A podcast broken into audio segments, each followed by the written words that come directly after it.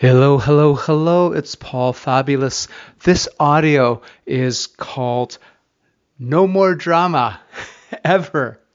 No more emotional drama ever in the relationship. I'm not saying that we don't feel emotions or we're not very emotionally aware of what we're experiencing. That's the key. It's a very important key to a thriving relationship. But drama, emotional roller coasters, that's different.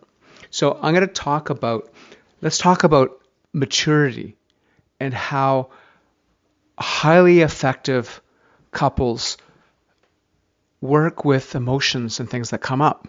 So the most important thing I've ever learned about relationship and emotions is that human beings have moods.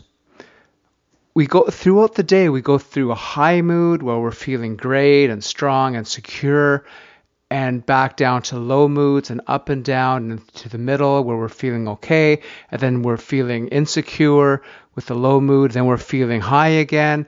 These cycles go through days, they go through the week, they go through months, like all these kind of random seemingly patterns of low moods, high moods. And what's really at the core of moods is security.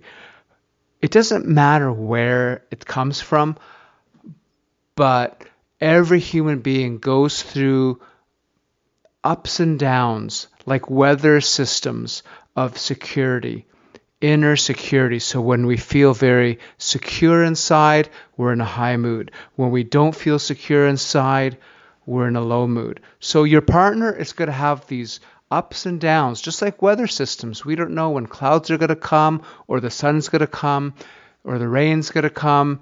Things could change in a heartbeat.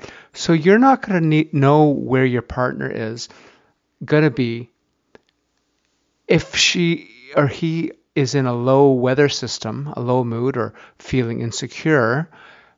It could change in 10 minutes. It could change in an hour. It might take a few days to change. Same with you. Same with me. If I'm in a high mood or low mood, if I'm in a low mood right now, I'm feeling insecure, I've learned to just not act on it right now. Because if I'm in a low mood, it's because I'm feeling insecure inside. And am I going to be able to access my best resources? Am I going to be able to access my best thinking? No way. The best I can do probably is have no effect. And the worst I can do is completely hurt the relationship by trying to thrash around and figure things out to try to find security by arguing or having drama, trying to find emotional release, which is trying to find security in the thing that came up, the emotions or the thing we're talking about or an argument. So the worst thing I can do if I'm in a low mood is try to figure out the thing in the relationship that I want to figure out to feel some relief from. The reality is that the mood is going to change and the weather is going to clear up. The sun's going to come out in an hour or a day or a few days, maybe in a few minutes. I don't know. But I go off and I just let things ride. I want to ride them out. I don't want to act from a low mood. And if my partner's acting from a low mood, I'll say, honey, and we'll have had this discussion many times. If one of us is in a low mood, we just say that and say, honey, I love you. I'm going to go off till I have a better mood, till I feel better, till I feel more resourceful. I'll get back to you then. I love you. I'll check in with you later. This eliminates 90% of problems in relationship. Just the understanding of moods going up and down. So if anyone in the relationship is in a low mood, if one of us identifies it and mentions it, say, honey, hey, let's wait till we're both in a higher mood. And no blame. Because humans are expected to go up and down in security and inner security, up and down in moods, are expected to. It's no fault of anybody. So if one of us notices, great, we mention it, honey, let's get back together later. and then we'll have our highest resources, our highest creativity, our highest good feelings, and we'll bring those good feelings into creating a solution. And a lot of the times, nothing has to be done. It's just a low mood talking. And when I have a low mood, the mind says that this is wrong, this has to change, or I can't be happy. The reality is it's probably the mood that's talking. It'll just find something wrong. So a lot of things just clear up when the weather passes. So why fight at the clouds, right? They're just going to pass. So I just wait.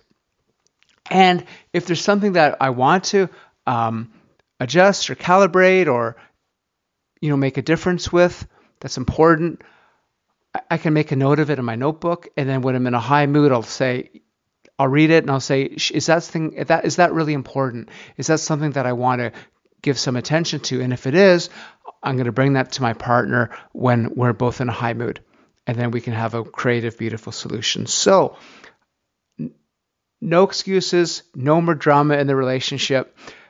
We need to have a discussion, though, with our partner about moods. So let them hear this audio for sure. Very, very important. I need to have agreement with my partner that when one of us is in a low mood, the responsible thing to do is not look for emotional relief. It's to wait for the mood to pass. We don't want to be the kid in the candy store having a sugar meltdown, looking for relief in all the places that aren't going to give relief. We want to get the kid out of the candy store just to let the mood pass, let the sugar high pass. And then when we're back to ourselves, we're clear and smart and wise and loving. So this is, for many couples, this is the best news ever. Because you're going to be in the top 5% of couples just by mastering this part about the moods. And no more drama. Lots of love. I'll see you in the next program. Oh, and feel free to share this with somebody that you love. This audio, you have my permission. This particular audio on no drama in relationship, you are invited to share it with as many people as you think would appreciate and benefit from it. Tell them it's from me, Paul Fabulous, and if you have any questions, reach out, paul@paulfabulous.com. I love hearing from new people and around what's helping them in their relationship. Lots of love.